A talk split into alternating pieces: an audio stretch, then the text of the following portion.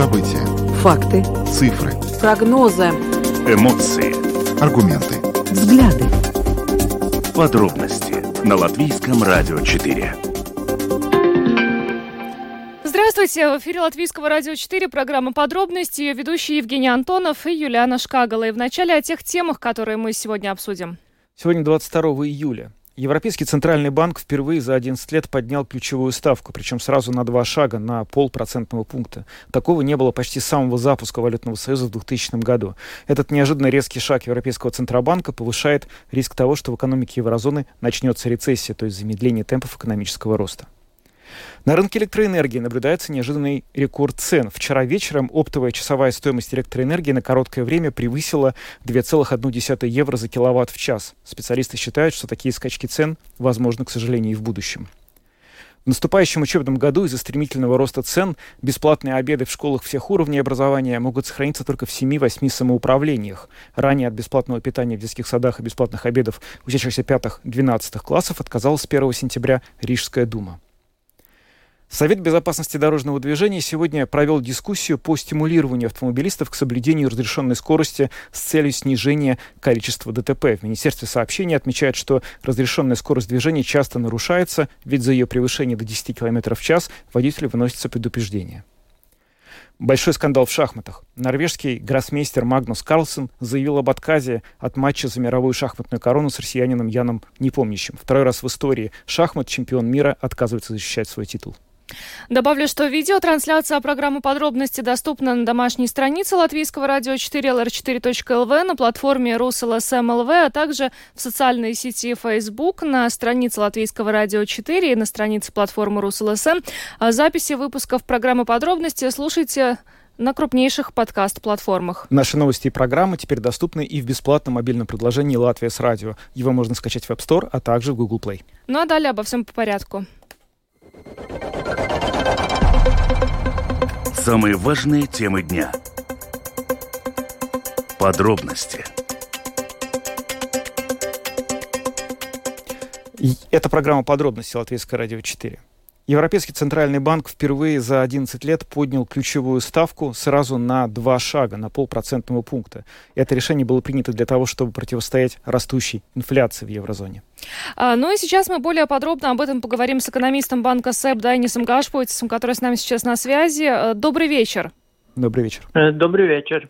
А, расскажите, пожалуйста, вот для рядовых э, жителей, в частности нашей страны, что означает, вот это, можно сказать, историческое решение Европейского центрального банка, а, учитывая также вот то, что они указывают об инфляции, о том, что повышение процентных ставок поможет бороться с ней? Ну, то, что у нас высокая инфляция, я думаю, уже, ну, все заметили, да, и, конечно, э, надо что-то предпринять. И Центробанк начинает поднимать процентные ставки, чтобы ужесточать монетарную политику, чтобы э, ну, немножко снизить инфляцию. Но, конечно, это, ну, наверное, не будет последний такой, такое решение, да, и мы можем ожидать, что процентные ставки будут расти еще больше, да, потому что э, то, что мы уже видим, что инфляция становится шире, да, то есть не, мы не можем говорить только о том, что инфляция э, движет только э, цены на продовольственные продукты и, и, и энергию. Мы видим, что уже Э, инфляция, э, ну, то есть рост цен уже довольно такой эм, эм, сильный уже других э, как бы, группах, да, в том числе в услугах. Ну да. Целевой показатель по инфляции в еврозоне на июнь действительно был всего 2%, при этом реальная инфляция в зоне евро превысила 8%, более чем в 4 раза больше. Скажите, вот в этой связи, действительно ли э, своевременно, насколько своевременно, оперативно и достаточно ли то решение, которое принято? Потому что, например, американский центральный банк, Федеральная резервная система, начал повышение ставок гораздо раньше и делает это гораздо более энергично, чем европейский регулятор. Да, ну, э, ну это такое, знаете, всегда, когда вот э, немножко, э, если смотреть э, назад, тогда, конечно, все лучше видно, да. Но мы видели, что э, все время, э, как бы ожидали, что инфляция будет такая, ну, переходящая, да. но из-за того, что мы видим, э, что из-за войны в Украине все это как бы с двойной силой э, продолжается, да, поэтому у Центробанка нет другой альтернативы. И, конечно, тут и есть такой риск, да, если, и, конечно, они будут продолжать повышать процентные ставки, да, это уже создает такие дополнительные, ну, как бы, противодействие роста экономики, да, и поэтому они все время как бы ожидали, что это, ну, не на, им не надо будет этого делать, да, но так как инфляция уже как бы намного выше, чем мы ожидали, да, и все из-за тех факторов, которые мы не смогли спрогнозировать, да, но они э, должны это наконец-то делать, да, но, и, но из-за того, что экономика, ну, такая уже как бы Э, ну, э, этот рост слабеет, да, они все ну, немного как бы опаздывает э, своим решением, на, если сравнивать э, с Центробанком США. Угу. Ну, э, решение Европейский Центральный банк принял э, вчера, но это не означает, что уже с завтрашнего дня э, рост инфляции э, сильно замедлится, и мы увидим, что цены пойдут э, вниз. Как этот процесс вообще будет работать? Насколько быстрым будет этот эффект от вчерашнего решения Центробанка? Ну, конечно, это такой первый шаг, и, конечно, он недостаточен, чтобы снизить инфляцию, да, ну и вообще такой, ну, риторический вопрос, насколько вот такими инструментами мы можем, как бы, влиять на цены, на то, что, например, на энергию и на продовольственные продукты, где факторы уже намного другие, да, из-за продовольственных, э, из-за, ну, как, то, что с погодой происходит, да, то, что и с войной происходит, да, Тут э, тоже ну, такой риторический вопрос, да. Но я думаю, что э, продолжать, э, а, они будут продолжать повышать процентные ставки, но влиять на инфляцию, наверное, ну, я думаю, так или иначе это будет ну, не раньше как бы года, да, а, потому что так или иначе нам надо пережить зиму. И, конечно, тут э, вопрос, насколько высокие еще будут э, э, цены на энергоносители открытые, да, и, конечно, это будет не исходить из того, насколько высокие будут процентные ставки, а как будут возможности, ну, как бы, как бы получить энергию, то есть газ, нефть, уголь, например, в Европе, да, и тут это будет э, напрямую влиять на инфляцию. Да? И, конечно, Центробанк тоже не, за, не заинтересован, а, чтобы инфляция была слишком большая, но с другой стороны, она а, тоже заинтересована, чтобы экономика, ну, как бы пережила все эти удары а, довольно, э, ну, как бы, ну, чтобы не имело больших таких э, как бы кризисов, да. Поэтому тоже, ну, я думаю, они делают то, что от них ожидают, да, но все равно они не могут это напрямую влиять.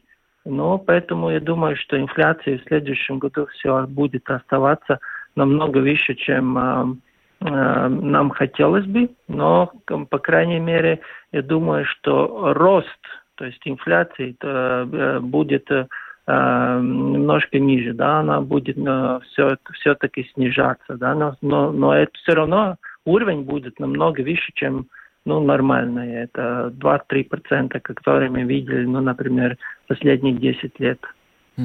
А экономический спад? Вот э, некоторые специалисты говорят, что это решение подъема экономической э, вот ставки учетной приведет к тому, что в еврозоне начнется спад экономики. Это реальная перспектива? Действительно это случится в ближайшее время?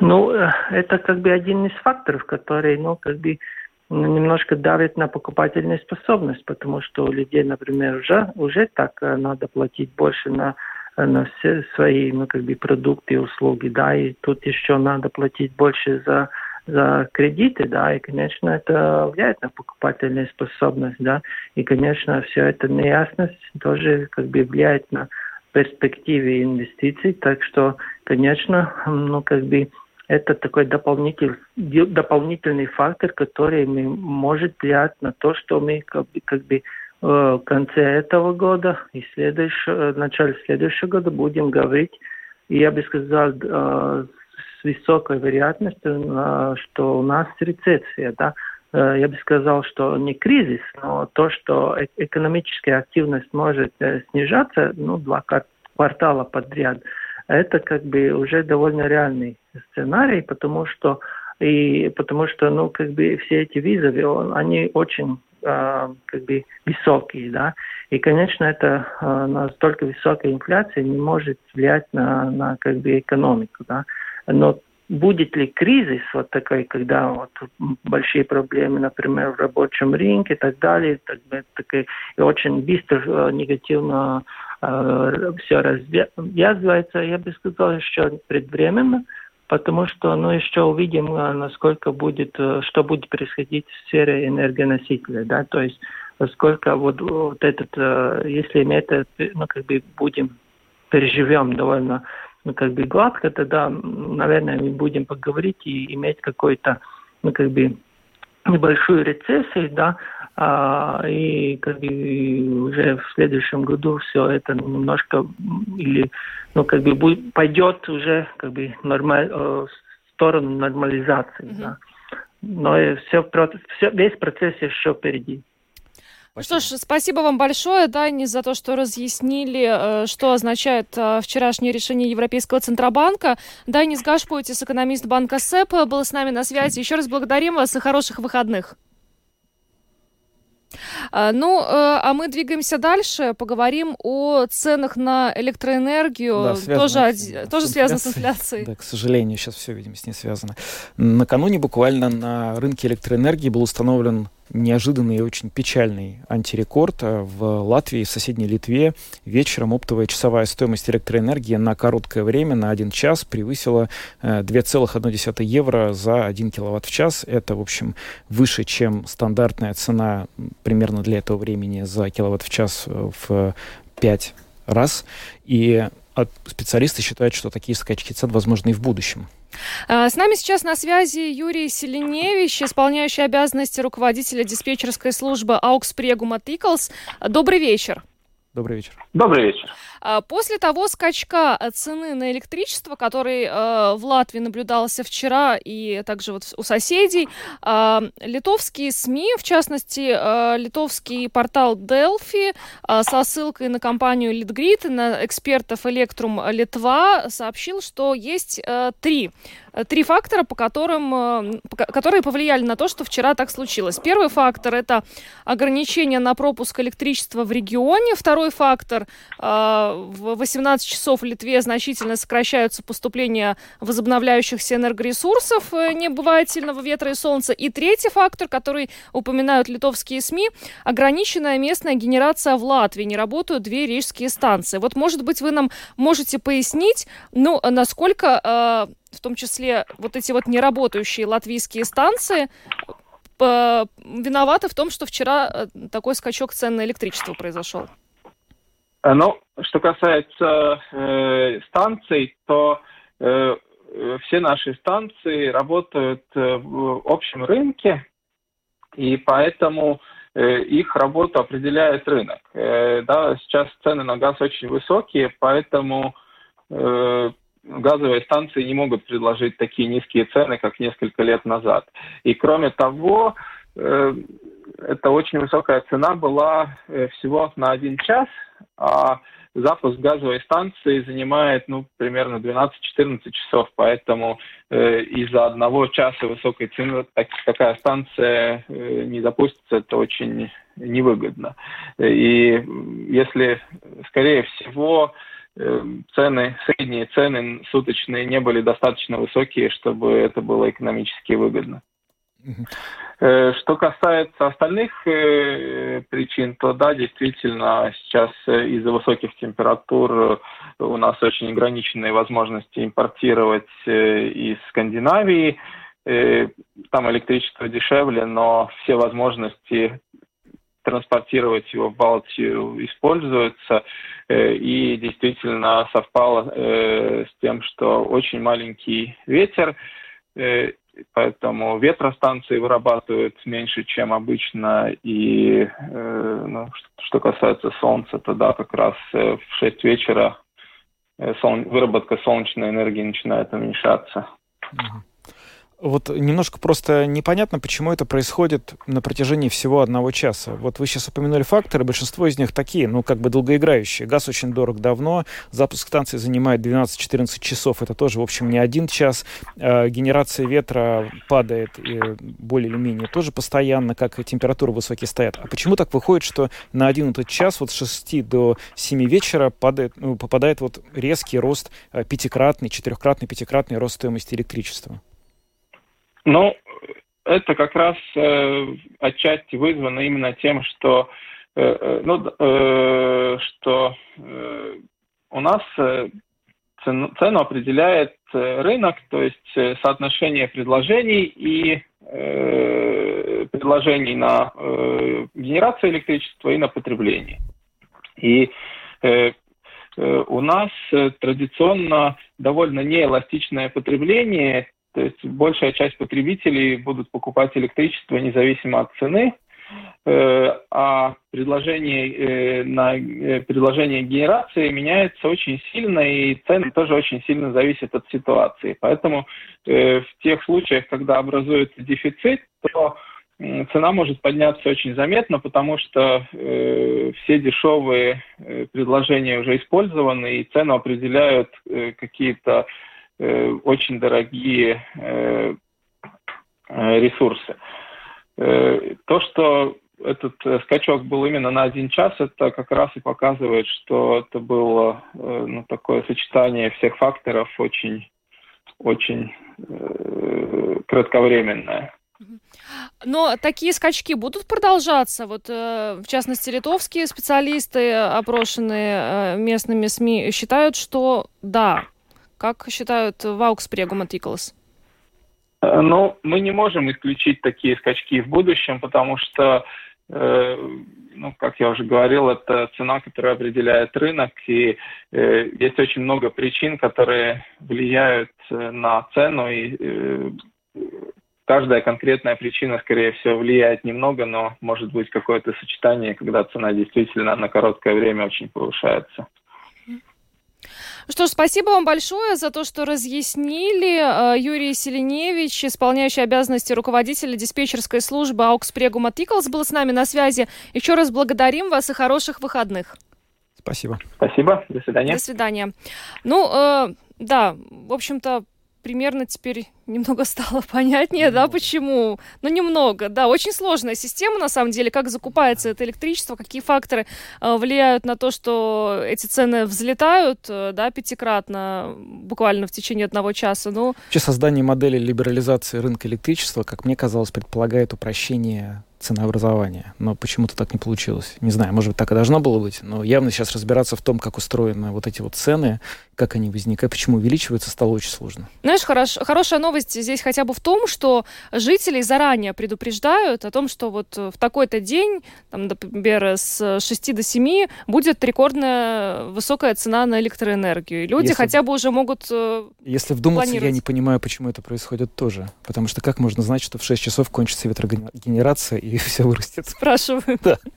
А, двигаемся дальше, поговорим о бесплатных обедах, э, обедах для школьников. Да, из-за стремительного роста роста цен перед большинством самоуправлений Латвии стоит сейчас э, неприятная дилемма, отказываться ли осенью от компенсации обедов школьникам и дошкольникам в детских садах. Э, Рижская дума уже приняла решение с 1 сентября вот этого года отказаться от бесплатного питания в детских садах, а также бесплатных обедов для учащихся 5-12 классов, но к, к нему может присоединиться еще 7-8 самоуправлений страны. С нами сейчас на связи Инара Дундур, советник Союза самоуправления Латвии по вопросам образования. Добрый вечер. Добрый вечер. Добрый вечер. А, ну, судя по э, сообщению э, портала ЛСМ о том, что бесплатные обеды для школьников могут сохраниться только в 7-8 самоуправлениях, ситуация с финансами у самоуправлений э, печальна совсем. А, ситуация след, следующая что с, воз, с возрастом цен э, на продовольственные продукты, с, э, с, расте, с ростом цен на энерго, э, энергоносители, и э, уже те, которые предлагают обеды, уже не согласны. Конечно, это нереально выполнить за евро 42, и в данный момент уже, уже последние месяцы прошлого учебного года была поднята цена уже и Рига с апреля месяца, и все другие волости а, самоуправления, и поэтому в данный момент нам важно, а, во-первых, соглашение со, стороны государства и, а, и те, которые а, предлагают питание в школах, эти коммерсанты, чтобы знать, какую цену и как будет, э, на какую цену мы можем э, располагать в школах первых-четвертых классах. Предлага... Э, ситуация такая, что это возможно где-то будет 2-2,20. Дальше вопрос такой, что для этого, чтобы поднять со стороны самоуправления эту цену, это даже в этих четырех месяцах нужны пять и более миллионов. Но после Нового года планируется, что цена это еще будет выше. Но закупы идут в данный момент э, в самоуправлениях. И фактически мы видим, что если э, такое повышение Э, цен и настолько это влияние на бюджет самоуправлений, что в следующем году только обеспечить первые четвертые классы нужны около дополнительно около 12 миллионов. И мы должны с этим считаться. И поэтому в данный момент самоуправление рассматривает варианты. Или только пятым-седьмым классом э, покрывает расходы на питание – бесплатное питание обеспечивает в школах. Или э, до девятых, но уже какую-то часть надо доплатить э, родителям, когда, э, допустим, э, Рига принял решение, что это будет один евро, будет Рижская дума погасить, а, а вторая часть это уже, конечно, придется родителям. Но все самоуправление будет обеспечивать э, бесплатное питание малоимущим. Э, э, многие решают о многодетных семей, детям, которые живут в семьях приемных. приемных и э, это целая категория, которым, конечно, будет продолжаться обеспечение. Ну, самые незащищенные да. группы, да. Да, э, именно, на незащищенные группы. И это ре результат того, что ведь все расходы растут в самоуправлениях. Э, если смотрим по образованию, то более чем 50% идет на расходы по образованию. И фактически получается, что тоже содержание школ э, повысится цены, электричество. И реальность такая, что все бы с удовольствием бы продолжали обеспечивать бесплатным питанием, но, к сожалению, э, бюджет не позволяет это, такие решения принимать, чтобы всем обеспечивать. Ну, уже до сих пор были самоуправления, которые э, только участвовали в этой программе первым-четвертым классом, а с пятого по седьмого только вот этим малоимущим группам, а, ну, не было этого бесплатного питания. И еще второе это влияние на то, что как теперь предлагается и какие цены в самоуправлении, это после объединения самоуправления. Были, где очень разный, был разный подход. Но, госпожа и Дундура, пришлось... осенью э, правящая коалиция договорилась о дополнительном финансировании бесплатных обедов для учеников в первых-четвертых классов. Но эта договорен... договоренность по-прежнему как бы в силе? А, так, э, в данный момент э, правящая коалиция есть договоренность. Когда вернется кабинет министров уже э, к работе, это нужно тоже, конечно, утвердить и э, нормативным актом. Но там мы не видим проблем. потому что все понимают, что с обеих сторон нужно повысить долю как самоуправления, так и с государственной стороны первым четвертым классом. Мгм. И будет э, искать э, финансовые средства э, и, и- и- из э, средств, которые На непредвиденные А. расходы. да, да, да, от непредвиденных расходов. Самоуправление уже весной уже готовились к этой осени, но, к сожалению, когда надо повысить эту долю э, первым четвертым классом, это значит где-то надо э, снизить. И первое то, что смотрит, это, конечно, сре- ученики с- средние классы. Мгм, ну, Это постарше. 10, 11, 12.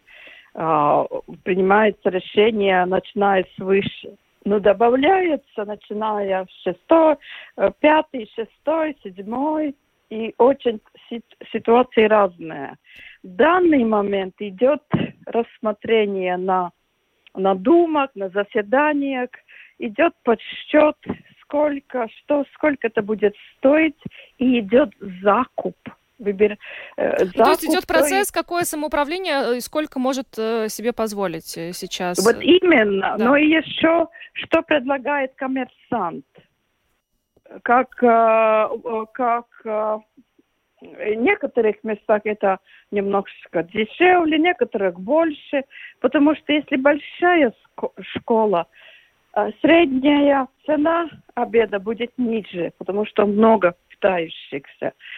А в маленьких школах средняя цен- цена обеда будет выше, потому что расходы на приготовление как бы больше разницы нет, но сколько питается детей, разница есть. Ну, И Да, поэтому в данный школам, момент идет получается. процесс. Да, что ж, спасибо вам Спасибо. большое за то, что пояснили. Инара Дундура, советник Союза самоуправления Латвии по вопросам образования, была с нами на связи. Еще раз благодарим и хороших вам выходных. Спасибо. Я вам тоже Спасибо. хорошего дня. Спасибо. Ну, таким образом, действительно выглядит, что не, далеко не все самоуправления смогут позволить э, сохранить для всех школьников эти бесплатные обеды. Сейчас, как Инара Дундура сказала, самоуправление э, ну, по отдельности уже оценивает каждое свои возможности, э, чтобы понять, э, какие классы в итоге смогут обедать бесплатно. Но, конечно, ситуация тревожная, с одной стороны, но с другой стороны, понятная, Она потому что очевидна, все да, дорожает, да. произошло. С другой стороны, на то, что в это время это решение принять времени почти не осталось. Конец июля, но сколько они могут еще думать о том, что эти обеды будут или не будут обеспечены? Но родителям нужно быть потенциально быть готовыми к тому, что Идея придется одна-две платить за обеды. уже окончать. Да, Мгм. видимо так. Что ж, мы двигаемся к нашей следующей теме. Мы поговорим про то, что Совет безопасности дорожного движения сегодня провел дискуссию по поводу стимулирования автомобилистов к соблюдению разрешенной скорости для снижения количества дорожно-транспортных происшествий. В Министерстве сообщений Латвии отмечает, что разрешенная скорость движения на дорогах часто нарушается, ведь за ее превышение до 10 км в час водителю выносится лишь предупреждение, но не применяется штраф, например, в размере двух штрафных единиц. И сейчас с нами на связи президент Латвийского автомотообщества, член Совета безопасности дорожного движения Юрис Звирбулис. Добрый вечер. Э, Добрый вечер. Добрый вечер. Э, Ну, мы с вами уже и в нашей программе неоднократно обсуждали проблему, связанную с водителями, которые на отрез не хотят э, видеть э, скоростные э, знаки э, и фоторадары, и, в общем-то, штрафы их не пугают, и- но все равно они продолжают э, превышать скорость. Сегодня на заседании Совета безопасности дорожного движения как раз обсуждался вопрос, как, собственно, этих э, водителей э, стимулировать не делать этого, но, как вам кажется, остались еще какие-то инструменты? Э, Я думаю, что здесь э, не нужно выдумывать э, велосипед, потому что в мире это все уже выдумано, да. И я думаю, что государственным структурам просто нужно принять этот опыт и его реализовывать, и не выдумывать свой какой-то особый, отличный от всего цивилизованного мира путь, э, путь развития, да. Потому что если мы посмотрим, например, кто финансирует на данный момент э, фоторадары в Латвии, да, это авто, автоводители, это не государство. Это автоводители платят э, страховочные премии, и от этих страховочных премий э, потом э, Совет выделяет э, миллионы на установку фоторадаров. Да? Э, Я думаю, что установка фоторадаров – это прямая ответственность э, государства, государственного бюджета. Если государство действительно хочет э, достичь результатов в улучшении безопасности дорожного движения, да, мы видим, что последние четыре года, да, и этот год не будет исключением, к сожалению, у нас с каждым годом не снижается число погибших, а с каждым годом увеличивается, хоть немного, но все равно не снижается, увеличивается число погибших. Да, и это говорит о том, что те методы, которые применяет государство, они просто не работают. Они не работают так, как э, общество хотело, как общество требует от своих представителей, да. И я думаю, что здесь время э, таких легких, э, эффективных, э, быстро, быстро, быстро действующих решений прошло. Осталась э, серьезная работа, капитальные большие капиталовложения в инфраструктуру, да, э, большие вложения в, э, в, информированность э, автоводителей для, для того, чтобы действительно обеспечить безопасность дорожного движения, которое требует общество для своих членов. Ну, вот сегодня прошло сообщение, что уже в ноябре на дорогах Латвии могут начать работу среднескоростные радары первые. На ваш взгляд, это решение как раз оно в нужную сторону? Оно позволит как-то решить эту проблему или, по крайней мере, приблизиться к ее решению? Ну, конечно, это один, один ма- маленький шажок в правильном э, направлении. Только эти фо- фоторадары нужно было не, не в этом году, может быть, один будет, да, а это надо было уже пять лет назад установить. И все предпосылки для этого были, и опыт был, да, но не было политического э, хотения, политической воли э, при- при- э, выделить э, деньги, да, потому что э, было, было, были, были другие приоритеты. И сейчас на, на данный момент, да, это решение принято, которое опять на два года, может быть, вы помните, было два года назад, было на, на, на Тинушском шоссе уже было установлено экспериментально одно, э, это один участок этого один участок этого э, радара, ну, который идет, работает на, на, на, на среднюю скорость, да, и э, он проработал, и все, закончилось финансирование автоводителей через обязательное страхование, и все, его, его сняли, на этом все закончилось. И потом два года согласовывали инструкции. Мгм. Ну, Два года согласовывали инструкции для того, чтобы вернуть их обратно на дорогу. Ну вот э, вы уже сказали, что развитие инфраструктуры, безусловно, а еще в Министерстве сообщения э, отмечают, что, э, возможно, скорость э, нередко превышают из-за того, что у нас за превышение до 10 км в час э, водителя э, не э, штрафуют, то есть э, только предупреждение. Как вам кажется, вот это, если действительно вот до 10 км в час уже все-таки выносить не предупреждение, а конкретный штраф и там штрафные пункты, то это будет решением или нет? А почему государство сейчас не может э, э, логично применять э, эти самые же 10 километров как предупреждение первый раз? А потому что государство не хочет вкладывать деньги в эту профилактическую работу. Потому что если высылать предупреждение автоводителям о том, что вы превысили на 10 километров в час, сейчас 80, э, э, сколько там было, 85 э, процентов тех, кто фиксированно превышает скорость, да, они фиксируются отдаленно. И фоторадар не, не высылает это предупреждение, потому что там нет денег. Профилактическая работа же не важна, это только на словах важно. А фоторадар, если фиксирует, что вы едете не на разрешенные 90, а на, на 100 километров, он ничего, вы проехали мимо и все. И вы считаете, что это нормально, что это в порядке. И тогда государство приняло, что оно теперь будет зарабатывать 10, 10 евро для того, чтобы заработать деньги. Знаете, вот на словах Ну, политики... я, я ду- я думаю, что здесь э, очень нормальное решение, что за первое нарушение, которое всегда может быть э, нечаянностью, не, не, не каким-то э, не специальным там нарушением, прислать действительно предупреждение этому автоводителю, да. Если, скажем, в течение полугода там или, не знаю, три месяца, да, будет повторное такое же нарушение, да, тогда делать этот минимальный минимальный штраф. Э, на словах политики латвийские говорят, что это очень большая проблема, считают, что нужно решать вот э, ситуацию, как-то улучшать безопасность на дороге. Но вот вы говорите, из ваших слов я заключаю, что довольно медленно движутся все реформы, необходимые меры принимаются либо не своевременно, либо не принимаются вовсе. А в чем проблема? Почему да. вот, э, собственно, изобретают велосипед, как вы сами выразились? Почему просто быстро ну, не было принято то, что нужно? Потому что они не доверяют э, э, скажем так, посторонним э, авторитетным э, мнением, да. Ну, мы, например, где-то, если я правильно помню, в 16 или 17 году на заседании э, в, в парламенте э, говорили о том, что уже пора, давно пора применять э, дроны для, для, для э, наблюдения за, э, за поведением автоводителей, для за, за, за, за, за следить за нарушением правил дорожного движения, да-да-да, это вызвало ухмылку и усмешку у некоторых членов этого комитета. А какие, в итоге применяют? Дроны, да, через пять лет.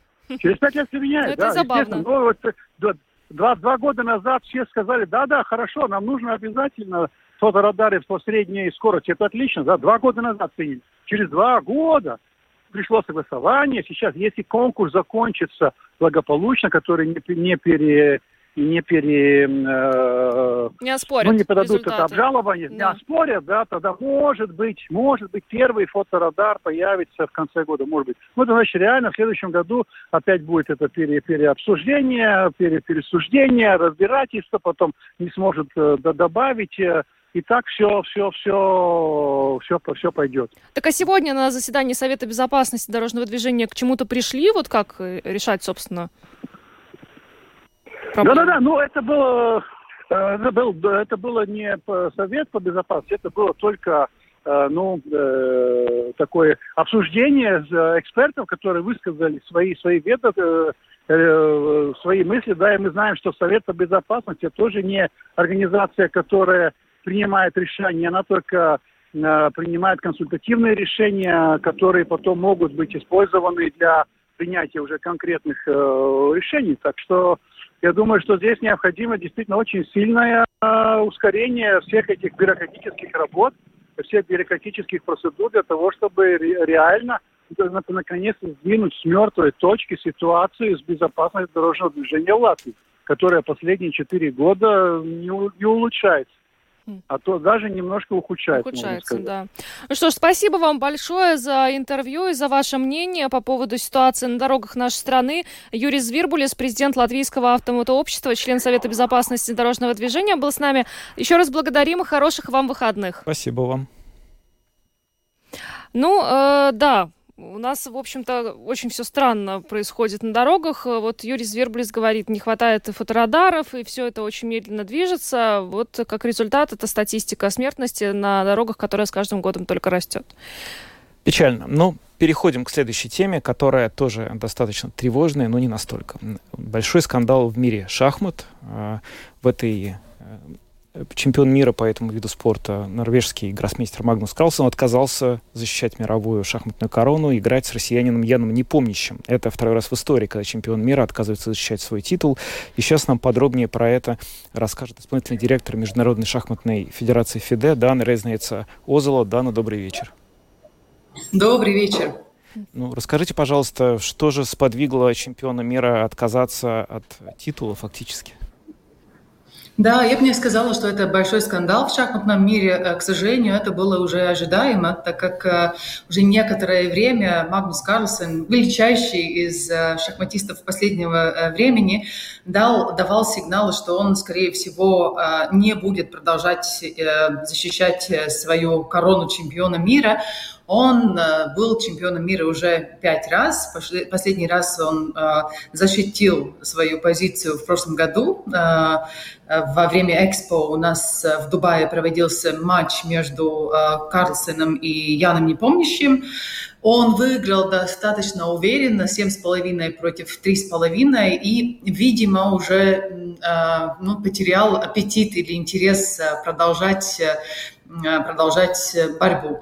Он уже сразу после последнего матча дал сигнал, что ему было бы интересно играть матч с Фиручи. Это молодой перспективный шахматист из Ирана, сейчас представляет Францию.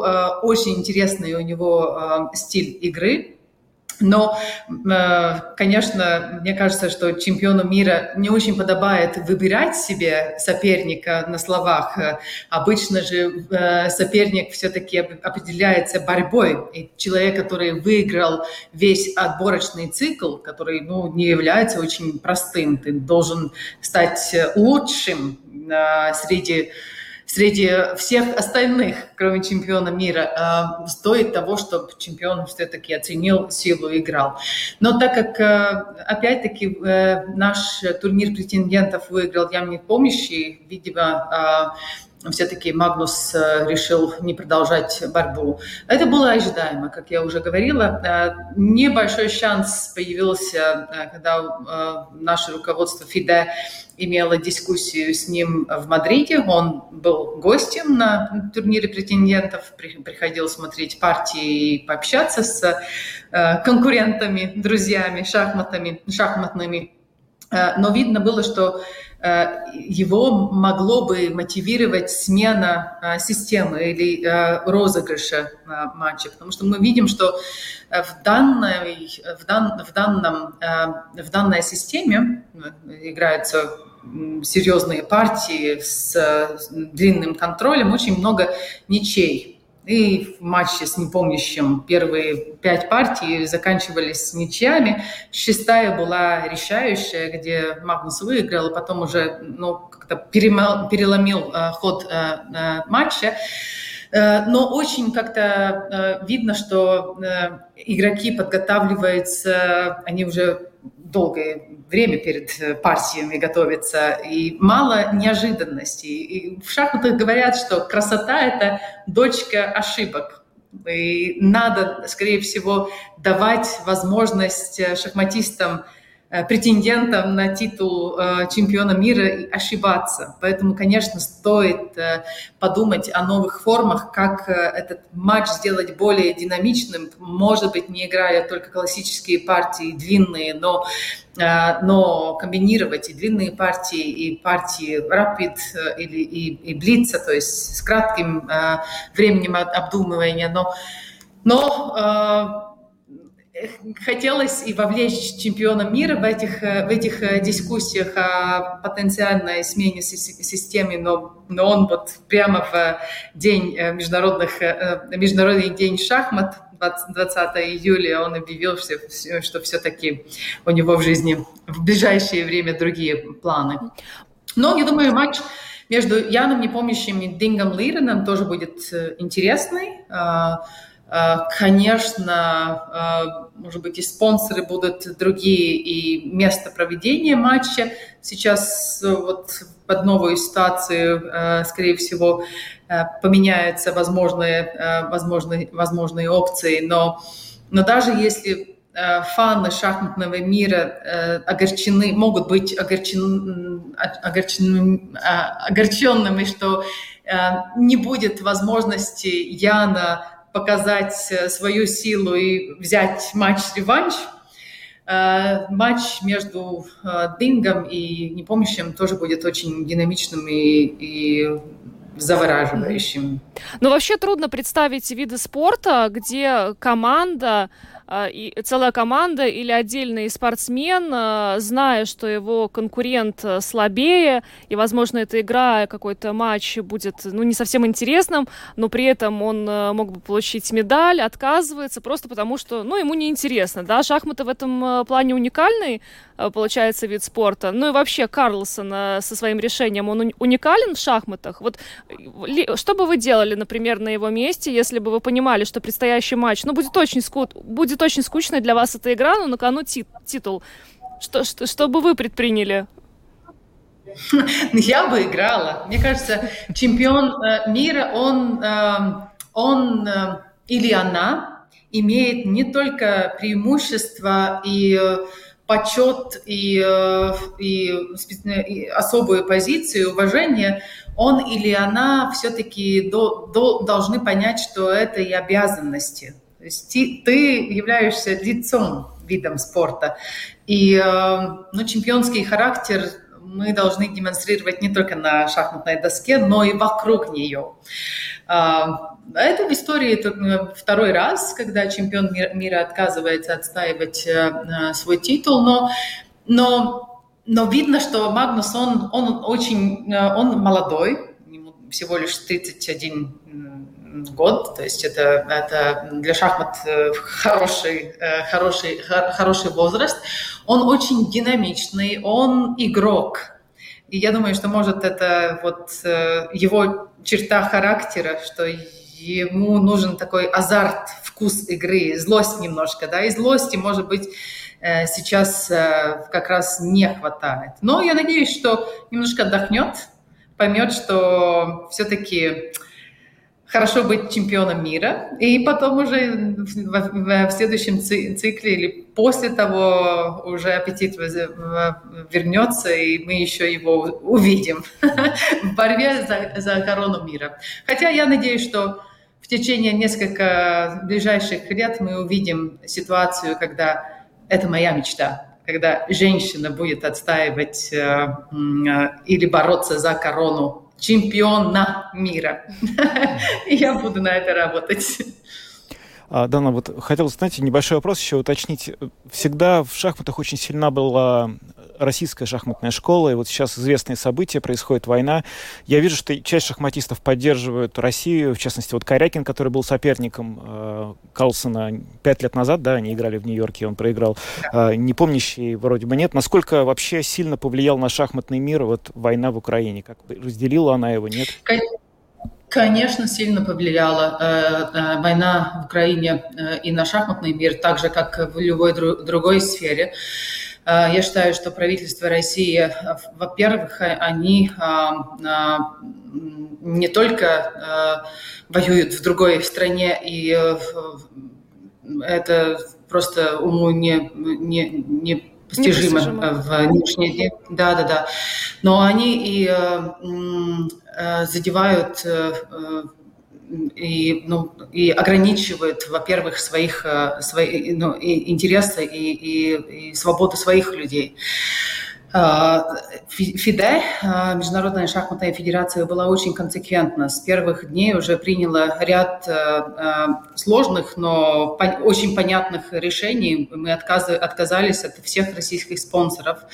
Мы отказались от всех мероприятий ФИДЕ, которые были запланированы в России. В, том числе Всемирная шахматная олимпиада должна была проводиться в Москве в июле и это мероприятие, к которому готовится два года примерно, в течение нескольких э, дней э, решение было принято э, отказаться от проведения Олимпиады в Москве и нашли возможность и спонсоров, и поддержку правительства Индии. И шахматная Олимпиада через несколько дней начнется там, в Чинае. Мы запретили играть всем командам из России и, э, и в Беларуси, в том числе, на э, официальных турнирах э, ФИДЕ. И игроки индивидуально тоже могут играть только если они переходят под флаг ФИДЕ. То есть ряд таких действий, которые ну, очень четко показывают нашу позицию и, и то, что ФИДЕ в целом и должностные лица осуждают войну в Украине.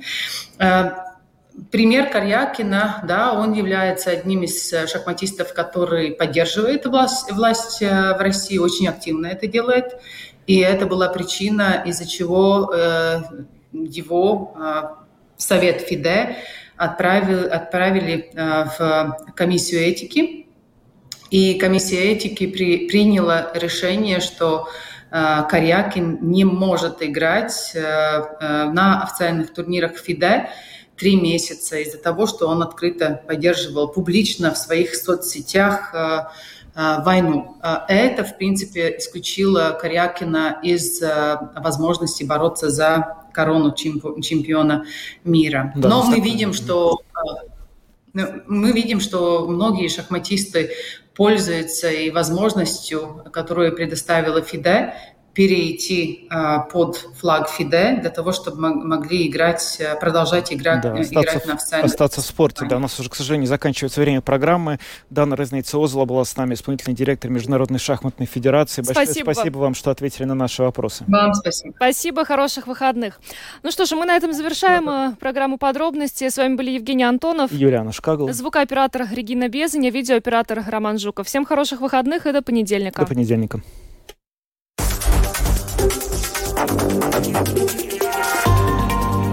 Латвийское радио 4. Подробности по будням.